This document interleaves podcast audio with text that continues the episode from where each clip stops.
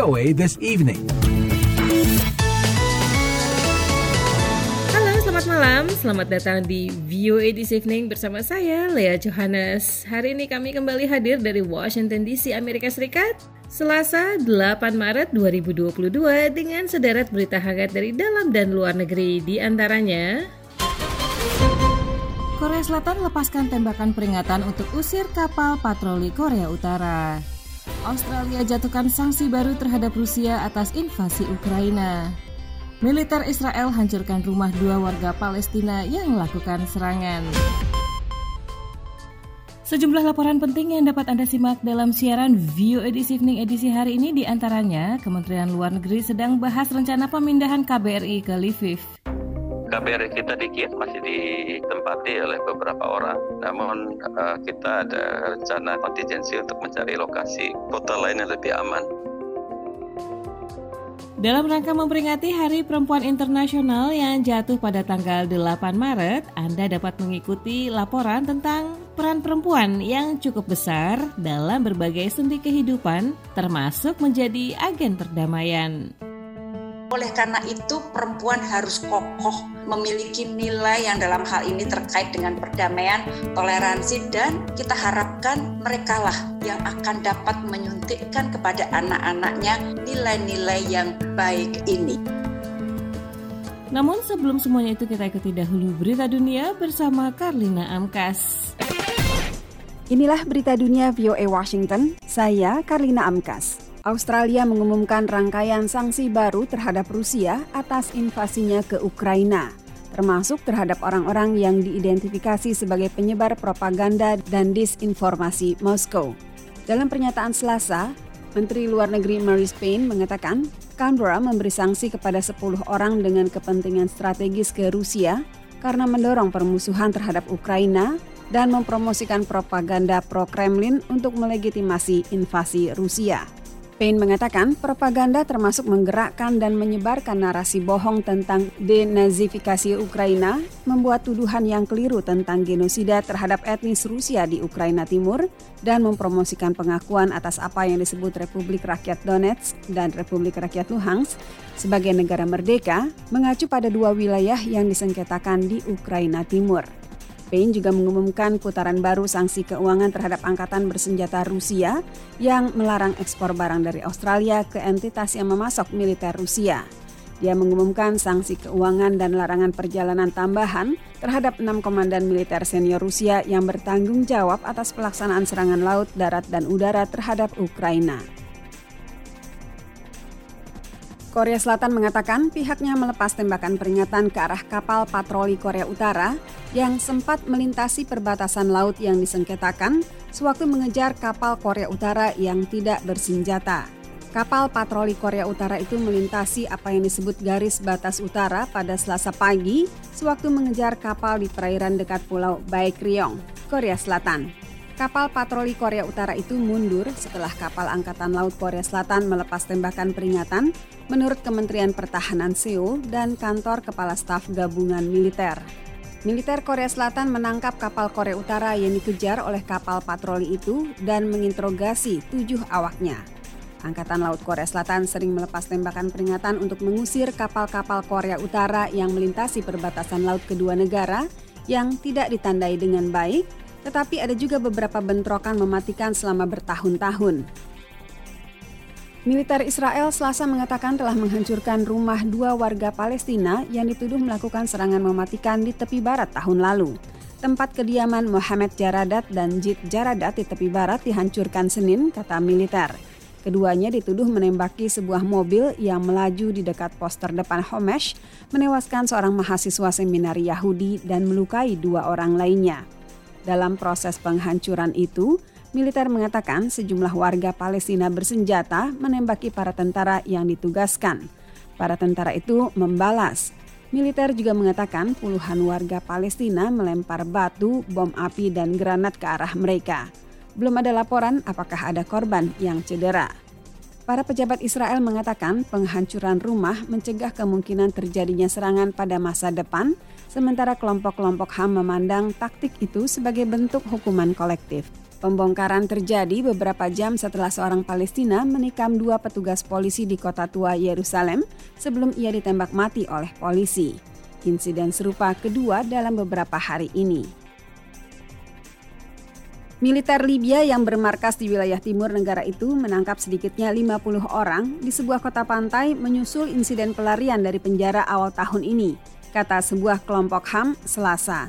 Human Rights Watch HRW mengatakan dalam pernyataannya bahwa kelompok bersenjata yang berafiliasi dengan Angkatan Bersenjata Arab Libya LAAF melancarkan tindakan keras setelah lima tahanan melarikan diri dari sebuah penjara di kota Derna pada 16 Januari. Kelima tahanan itu berhasil ditangkap lagi empat hari kemudian, tetapi kelompok bersenjata Batalion Tarek bin Ziyad terus melakukan penahanan terhadap puluhan orang lainnya di kota itu, termasuk kerabat dari lima narapidana itu, sejumlah mantan narapidana dan keluarga mereka. Sekali lagi pasukan LAAF yang tidak bertanggung jawab menggunakan taktik brutal untuk menanamkan ketakutan dan teror di kalangan penduduk Derna, kata Eric Goldstein, wakil direktur regional HRW. LAAF yang dipimpin Komandan Khalifah Hifter yang sangat berpengaruh menguasai wilayah timur Libya dan sebagian besar wilayah selatannya. Mereka merebut Derna setelah bertempur dengan kelompok-kelompok militan pada 2018. Pasukan Hifter telah menciptakan kestabilan di daerah-daerah yang mereka kuasai, tetapi mereka melakukan tindakan keras yang lebih agresif terhadap para aktivis dan LSM.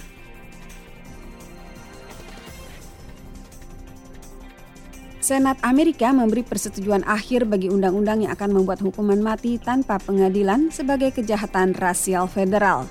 Emmett Till Anti-Lynching Act disetujui Senat Senin malam dengan suara bulat seminggu setelah disetujui DPR dengan 422 banding 3 suara.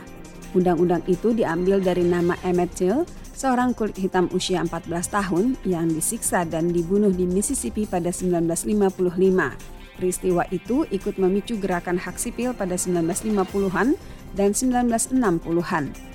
Emmett Till Anti-Lynching Act adalah yang terbaru dari lebih 200 undang-undang yang diajukan ke Kongres sejak 1900 untuk membuat hukuman mati tanpa pengadilan, tindakan pembunuhan brutal yang dilakukan secara khusus terhadap orang kulit hitam di seluruh Amerika sebagai kejahatan kebencian federal kelompok hak-hak sipil National Association for the Advancement of Colored People NAACP mengatakan lebih dari 4.700 orang kulit hitam digantung di Amerika antara 1882 dan 1968. Demikian berita dunia VOA Washington.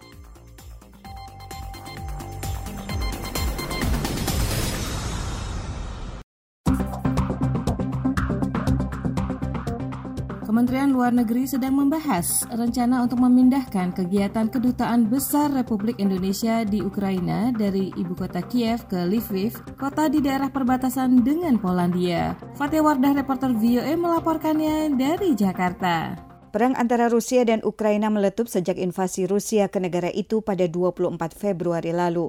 Pemerintah sudah mengevakuasi 99 warga Indonesia keluar dari Ukraina. Kamis pekan lalu, 80 orang di antaranya dan tiga warga asing yang merupakan keluarga dari WNI tersebut telah tiba di Bandar Udara Soekarno-Hatta, Banten. Sementara yang lainnya masih harus tinggal di Bukares untuk sementara waktu. Juru bicara Kementerian Luar Negeri Teguh Faizasa kepada VOA Selasa menjelaskan, Kementerian Luar Negeri sedang membahas rencana untuk memindahkan kegiatan Kedutaan Besar Republik Indonesia atau KBRI di Ukraina dari ibu kota Kiev ke Lviv, kota di daerah perbatasan dengan Polandia. KBRI kita di Kiev masih ditempati oleh beberapa orang, namun uh, kita ada rencana kontingensi untuk mencari lokasi kota lain yang lebih aman. Faizasa menjelaskan hingga saat ini beberapa staf diplomatik esensial sudah meninggalkan Kiev dan keluarga diplomat juga sudah keluar dari Kiev. Dia menegaskan KBRI Kiev harus tetap bertahan selama masih ada warga negara Indonesia yang belum bisa dievakuasi. Menurutnya, Duta Besar Indonesia untuk Ukraina Gafur Akbar Dharma Putra sekarang sedang menuju wilayah Lviv setelah kemarin bergeser ke daerah perbatasan Ukraina dengan Moldova. Faizasa mengatakan layanan konsuler oleh KBRI Kiev masih terus dibuka dan KBRI akan memfasilitasi evakuasi warga Indonesia yang masih berada di Ukraina. Terkait sembilan warga Indonesia yang masih menetap di kota Chernihiv, dia mengatakan pemerintah masih menunggu waktu yang tepat. Ketika jalur aman bagi pengungsi untuk keluar dari Ukraina diberikan, katanya pemerintah akan mengevakuasi mereka. Faiza Sah menjelaskan sembilan warga Indonesia tersebut dalam keadaan aman dan sehat, tapi karena di tengah situasi perang mereka merasa khawatir. Mereka belum bisa dievakuasi pada tahap awal karena Chernihiv setiap hari dibombardir Rusia. Pengamat keamanan internasional dari Badan Riset dan Inovasi Nasional atau BRIN, Nanto Srianto memperkirakan mengatakan perang Rusia-Ukraina akan berlangsung lama karena tawaran dari Rusia sebagai syarat gencatan senjata bukan tawaran yang sama-sama menguntungkan kedua belah pihak. Syarat yang disampaikan oleh Rusia adalah Ukraina mesti mengubah konstitusi yang akan menjadikan negara itu netral dan tidak bergabung dengan blok mana pun. Selain itu, Ukraina juga harus mengakui kemerdekaan Donetsk dan Lugansk serta tidak mengganggu wilayah Crimea yang sudah direbut oleh Rusia pada 2014. Menurut Nanto, tawaran-tawaran Rusia tersebut adalah pemaksaan dan tidak sehat sehingga Ukraina tentu akan menolak semua itu apalagi juga belakangan isu-isu ada dukungan pasokan senjata bahkan walaupun ini belum disetujui kayak Polandia mencoba menawarkan apakah bisa membantu dalam tanda petik hibah pesawat seperti itu nah ini berarti sebenarnya potensi konflik ini untuk menjadi lebih panjang Hal paling sederhana yang bisa dilakukan oleh Indonesia adalah menyerukan kepada Rusia dan Ukraina untuk mengizinkan masuknya Komite Palang Merah Internasional dan membolehkan penduduk sipil keluar dari wilayah konflik. Dari Jakarta, Fatia Wardah melaporkan untuk VOA Washington. Menko Polhukam Mahfud MD mengklaim pemerintah tidak pernah membahas tentang penundaan pemilu ataupun penambahan masa jabatan presiden dan wakil presiden. Menurutnya, pada September 2021, Presiden Joko Widodo telah setuju bahwa pelaksanaan pemilu dan pilkada serentak dilakukan pada tahun 2024. Mahfud menegaskan, Presiden juga meminta kementerian, lembaga terkait untuk memastikan pemilihan berjalan lancar dan tidak memboroskan anggaran. Berikut laporan selengkapnya bersama reporter VOA Sasmito Madrim. Dan Presiden menyatakan setuju pemungutan suara dilaksanakan tanggal 14 Februari tahun 2024. Dengan demikian, kata Mahfud, sikap Presiden soal pemilu dan pilkada serentak sudah jelas. Kendati demikian, ia tidak menyinggung soal pernyataan Menteri Investasi atau BKPM Bahlil Lahadalia soal penundaan pemilu. Mahfud juga tidak memberikan komentar terkait pernyataan tiga ketua umum partai politik pendukung pemerintahan, yakni PKB, Golkar, dan PAN yang mengusulkan penundaan pemilu. Anggota Dewan Pembina Perkumpulan untuk Pemilu dan Demokrasi atau Perludem Titi Anggraini mendorong Presiden Joko Widodo untuk mengeluarkan pernyataan sikap secara langsung terkait wacana penundaan pemilu. Ia beralasan orang yang mengusulkan wacana ini adalah Ketua Umum Parpol pendukung pemerintah dan satu menteri. Karena itu, publik menduga wacana ini berkaitan dengan pemerintah apa berlatar keinginan perpanjangan masa jabatan Presiden Joko Widodo. Jadi yang bisa menghentikan isu ini sehingga betul-betul hilang adalah presiden begitu. Titi berpandangan wacana penundaan pemilu 2024 memiliki dampak yang lebih besar ketimbang masa jabatan presiden tiga periode. Sebab masa jabatan tiga periode belum tentu mendapat dukungan dari masyarakat saat pemilu. Sedangkan penundaan pemilu akan secara otomatis memperpanjang masa jabatan presiden. Kendati ia tidak mendukung kedua wacana tersebut. Sebelumnya Ketua Umum PKB Mohaimin Iskandar, Ketua Umum Golkar Erlangga Hartarto, dan Ketua Umum PAN mewacanakan penundaan pemilu sekaligus perpanjangan masa jabatan presiden. Mereka beralasan pertumbuhan ekonomi di Indonesia belum stabil akibat pandemi. Dari Jakarta, Sasmita Madre melaporkan untuk VOA Washington. Indonesia boleh berbangga hati karena memiliki enam dari tujuh spesies penyu yang ada di dunia. Namun kebanggaan itu kemungkinan akan sirna karena semua spesies itu dalam keadaan terancam atau hampir terancam punah. Apalagi berbagai usaha untuk mencegah eksploitasi penyu masih menghadapi berbagai hambatan. Tim VOA melaporkan. Berbagai studi yang dilakukan organisasi-organisasi pencinta lingkungan mengisyaratkan penurunan yang signifikan populasi penyu di perairan Indonesia. Muhammad Jayuli, Sekretaris Yayasan Penyu Indonesia atau YPI mengatakan, untuk mengetahui secara pasti seberapa besar populasi penyu di Indonesia terbilang sulit mengingat luasnya perairan Indonesia dan penyu tergolong hewan yang sering bermigrasi. Beberapa data menyampaikan misalkan untuk penyu sisik itu dalam 100 tahun terakhir populasinya menurun hingga 90 eh, persen sehingga beberapa ahli menyampaikan masih tinggal seribu uh, ribuan maksudnya ekor penyu betina dewasa yang produktif. Menurut Uni Internasional untuk Konservasi Alam atau IUCN, Indonesia memiliki enam spesies penyu laut yang terancam atau hampir terancam punah. Yang tergolong terancam adalah penyu hijau, Kelonia midas, penyu tempayan, kareta-kareta, dan penyu pipih, Natator depressa. Sementara yang sangat terancam punah adalah penyu sisik, Eretmochelys imbricata. Dua spesies lainnya, penyu kulit punggung, Dermochelys coriacea, dan penyu lekang, Lepidochelys olivacea, hampir terancam punah karena populasinya menurun secara signifikan. Di Indonesia, penyu-penyu itu bersarang terutama di pantai Sanggalaki di Kepulauan Derawan, Kalimantan Timur, Pantai Paloh di Kalimantan Barat, Pantai Pangumbahan di Jawa Barat, Pantai Blambangan di Jawa Timur, dan Pantai Jen Womom, Papua Barat. Muhammad mengatakan dari keenam spesies itu, penyu sisiklah yang paling terancam punah. Menurut Rosek Nur Sahid, ketua sekaligus pendiri Pro Fauna Indonesia, penyu-penyu Indonesia, terutama penyu hijau, diburu karena dagingnya.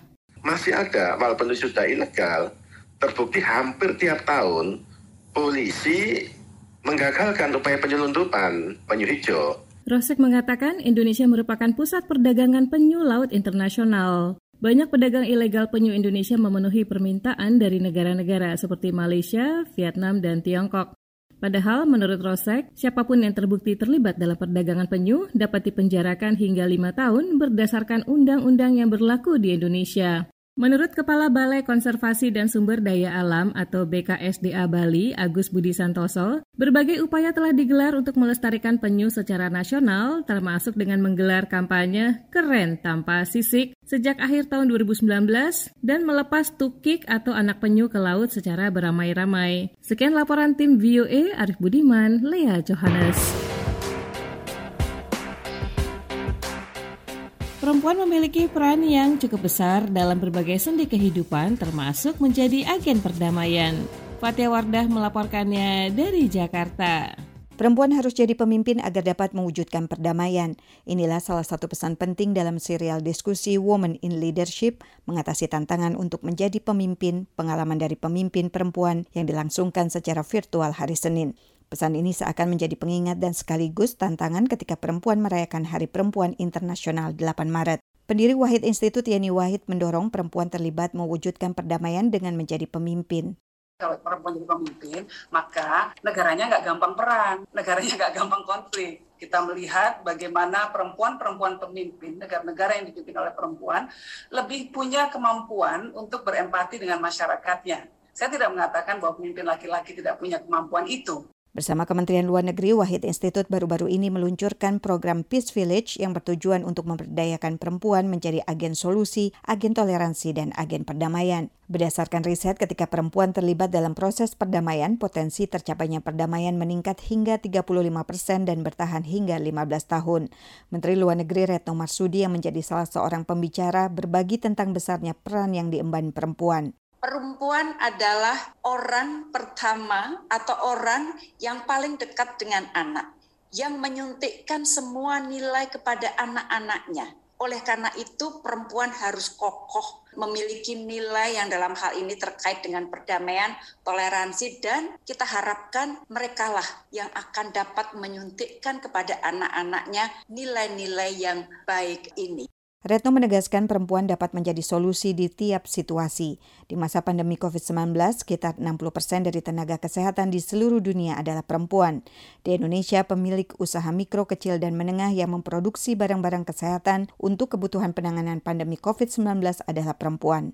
Menteri Keuangan Sri Mulyani menegaskan tidak ada yang mustahil bagi perempuan untuk menjadi pemimpin. Perempuan memiliki bakat alami yaitu multitasking, perempuan dapat membuat keputusan yang lebih inklusif, juga memiliki empati dan kemampuan coaching lebih baik, memiliki emosional intelijen yang lebih baik, sehingga menciptakan lingkungan organisasi yang bagus, ujarnya. Sri Mulyani mengakui kuatnya kultur dan norma yang menimbulkan dilema pada perempuan, hal yang tidak dialami laki-laki bagaimana menyeimbangkan family life, memelihara untuk kalau dia punya putra putri, dia harus menjaga mereka dan kemudian mereka harus terus terus continuing pursuing karirnya dan itu artinya waktu tidurnya lebih sedikit dan lebih banyak waktu yang harus dilakukan untuk melakukan yang mungkin laki-laki tidak harus melakukan.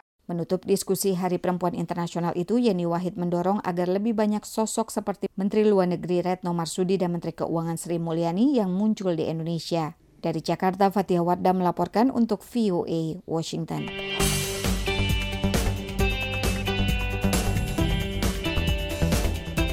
Invasi Rusia ke Ukraina tidak saja menimbulkan tragedi kemanusiaan terhadap warga Ukraina dan negara-negara tetangganya, tetapi juga pasokan pangan dan mata pencaharian warga di Eropa, Afrika, dan Asia.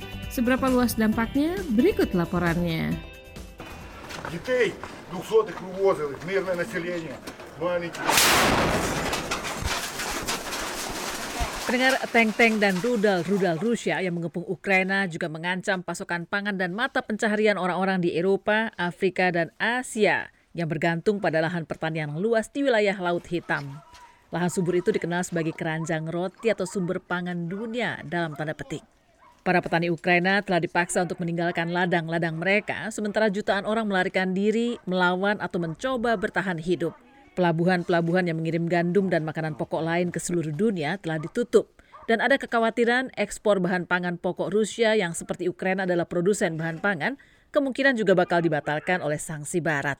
Meskipun belum ada gangguan global terhadap pasokan, harga gandum telah naik, mencapai rekor tertinggi di tengah kekhawatiran akan apa yang mungkin terjadi selanjutnya. Dewan Bahan Makanan Pokok Internasional mengatakan jika perang berkepanjangan, negara-negara yang bergantung pada ekspor gandum murah dari Ukraina bisa menghadapi kekurangan mulai Juli nanti. Jika hal itu terjadi, maka akan timbul kerawanan pangan dan semakin banyak orang yang terjerumus ke kemiskinan di tempat-tempat seperti Mesir dan Libanon, di mana makanan didominasi oleh roti yang disubsidi pemerintah. Di Eropa, kenaikan biaya untuk pakan ternak bisa berarti kenaikan harga daging dan susu. Kepala Sindikasi Importir Gandum di Libanon, Ahmad Hotait, mengatakan,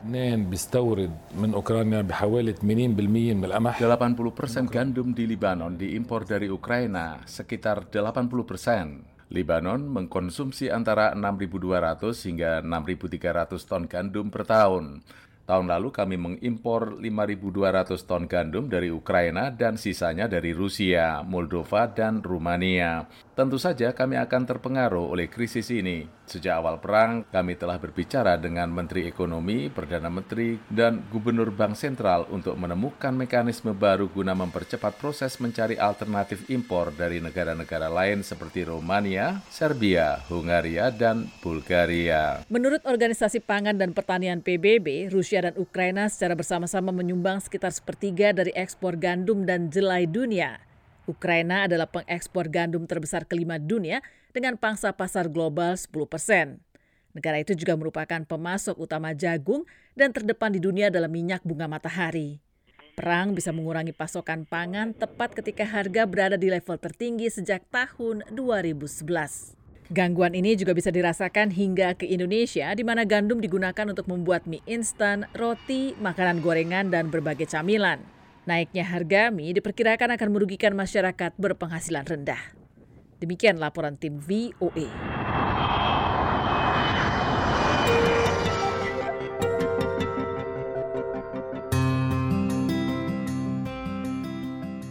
Nairobi kini memiliki mesin penjual otomatis jenis baru yang dapat mendistribusikan susu. Berkat mesin itu, peternak sapi perah dapat menghasilkan keuntungan lebih besar dan warga menikmati susu dengan harga lebih murah. Meskipun kondisi higienis susu tersebut menimbulkan pertanyaan.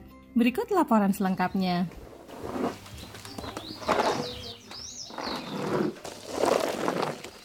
Mesin penjual otomatis tampak bermunculan di seluruh Kenya. Warga memilih untuk membeli susu dari mesin yang mereka sebut ATM itu hanya karena harganya lebih murah. Pemilik toko memilih menggunakan ATM karena mesin itu mudah digunakan, dirawat, dan menggunakan daya listrik yang lebih kecil. ATM itu menjual berbagai macam produk mulai dari susu, minyak goreng, hingga air. Amos Jerry, peternak sapi perah dari Kabupaten Kiambu di Kenya, memulai pagi harinya dengan membersihkan kandang sapi dan memberi makan sapi-sapinya. Ia kemudian memerah sapi-sapi secara manual dengan bantuan seorang karyawan. Susu tersebut kemudian disaring, dipasteurisasi, dituangkan ke dalam botol susu besar, dan siap untuk dikirim. Ia menjual susu tersebut kepada pengecer yang kemudian menjual susu tersebut melalui ATM. Peternak sapi sebelumnya sering dieksploitasi oleh calo yang membeli susu dengan harga sangat murah. Keberadaan ATM-ATM tersebut kini membantu peternak sapi meningkatkan keuntungan mereka. Susu-susu tersebut dikirim ke ATM susu di mana penjual menjual susu-susu tersebut langsung ke pembeli. Susu tersebut disimpan dalam sebuah mesin pendingin di belakang mesin ATM yang dikunci untuk menghindari pencurian. Eric Andino, seorang pemilik toko di Kawangware, salah satu tempat kumuh di Nairobi, Kenya, mengatakan, The advantages of ATM machine is one, easy to maintain and it's very fast Kelebihan mesin ATM ini adalah perawatannya mudah dan sangat cepat melayani pelanggan. Susu ini diletakkan di belakang mesin ATM, jadi masih segar, bahkan pelanggan dapat langsung meminumnya. Susu ini berasal dari peternakan dan harganya 10 sen. Walau demikian, produk susu dalam mesin ATM itu dapat menimbulkan risiko kesehatan. Hal itu disebabkan karena kondisi higienis botol susu mulai dari saat dikumpulkan, dikirim, dan dijual belum memenuhi standar kesehatan yang dikeluarkan Dewan Peternakan Kenya, kata Martin Jagi, tugas penjamin mutu di Koperasi Peternak Limuru Dairy. Michael Juguna, Direktur Nima Technologies, Perusahaan yang membuat ATM susu tersebut mengatakan, Now you find that many of the farmers, especially here in Kenya, that are not hygienic at all. Kini Anda mendapati bahwa banyak peternak terutama di sini di Kenya, mereka belum menerapkan material sesuai standar kesehatan makanan, jadi mereka akhirnya menggunakan wadah plastik yang tidak higienis sama sekali. Anda tidak dapat menjamin bahwa itu higienis karena Anda tidak dapat membersihkannya dengan baik, bahkan dengan menggunakan air panas dan deterjen lain. Perusahaan Juguna memproduksi mesin ATM yang berbiaya sekitar 600 hingga 700 dolar dan menjualnya seharga 950 dolar. Sekian laporan tim VOA, Lea Johannes, Washington DC. Dua LSM lokal membantu keluarga-keluarga Afghanistan yang baru tiba untuk bermukim di Virginia. Berikut ini laporan tim VOA. Setiap sore, para sukarelawan di Springfield, Virginia, berkumpul untuk mengoordinasikan dan mendistribusikan furniture kepada pengungsi yang bermukim di daerah itu. Furniture tersebut diperuntukkan bagi para pengungsi Afghanistan yang baru tiba. Salah satu LSM tersebut, Northern Virginia Resettling Afghan Families Together, RAFT, telah membantu para pengungsi di daerah itu selama bertahun-tahun. Daniel Altman, pendiri RAFT, menjelaskan. So when the crisis began in August, um, we felt terrible like everybody else. Jadi, begitu krisis dimulai pada bulan Agustus, kami juga merasa ngeri sekali seperti orang-orang lainnya. Kami mencoba mencari sesuatu yang positif yang dapat kami lakukan. Yang paling logis adalah lewat tetangga-tetangga kami dan orang-orang di komunitas kami guna mencari cara terbaik untuk menyambut warga Afghanistan yang baru tiba di sini dari krisis. Zohra adalah satu dari puluhan ribu orang Afghanistan yang dievakuasi oleh Amerika sewaktu Kabul jatuh ke tangan Taliban. Ia kini tinggal di Virginia dan para sukarelawan membantu mengisi perabotan di apartemen barunya. Zora mengatakan sebagian imigran harus tidur di lantai selama berhari-hari dan bahkan berpekan-pekan. Saya berada di pangkalan militer selama 55 hari dan setelah itu saya tinggal di hotel. Sepekan kemudian saya menemukan tempat dan pindah ke apartemen kosong. Tetapi karena apartemen kami kosong sepenuhnya, saya mendekati organisasi ini dan saya memberitahu mereka apartemen saya kosong dan bertanya, bisakah saya mendapatkan beberapa perabotan agar saya dapat membereskannya. Marjan Darab adalah sukarelawan dari Fresh Start, LSM yang dikelola warga Amerika keturunan Afghanistan. Ia mengatakan, This is a personal uh, task for us. This is personal. Um, Ini adalah tugas pribadi bagi kami. Kami ingin menjalin hubungan dengan keluarga-keluarga dan orang-orang ini dan mengenal mereka. Memberitahu mereka tentang komunitas kami di sini di daerah Virginia Utara sangat membantu. Sekitar 60 sukarelawan membantu melengkapi perabotan di sedikitnya dua apartemen per minggu. Sejumlah sukarelawan mencurahkan waktu lebih dari 40 jam setiap minggu untuk membantu para pengungsi yang baru tiba. Para sukarelawan dari kedua LSM itu juga membantu orang-orang Afghanistan yang baru tiba untuk mendapatkan SIM, laptop untuk belajar bahasa Inggris, dan mendaftarkan anak-anak mereka ke sekolah. Demikian info kali ini, Utami Husin, VOA Washington.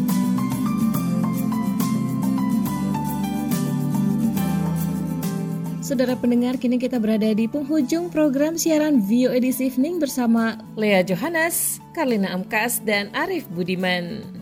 Jangan lewatkan VOA This Evening setiap Senin sampai Jumat di jaringan radio afiliasi VOA di seluruh Indonesia. Terima kasih atas kesetiaan Anda dalam menyimak berbagai program kami. Selamat malam dan selamat beristirahat.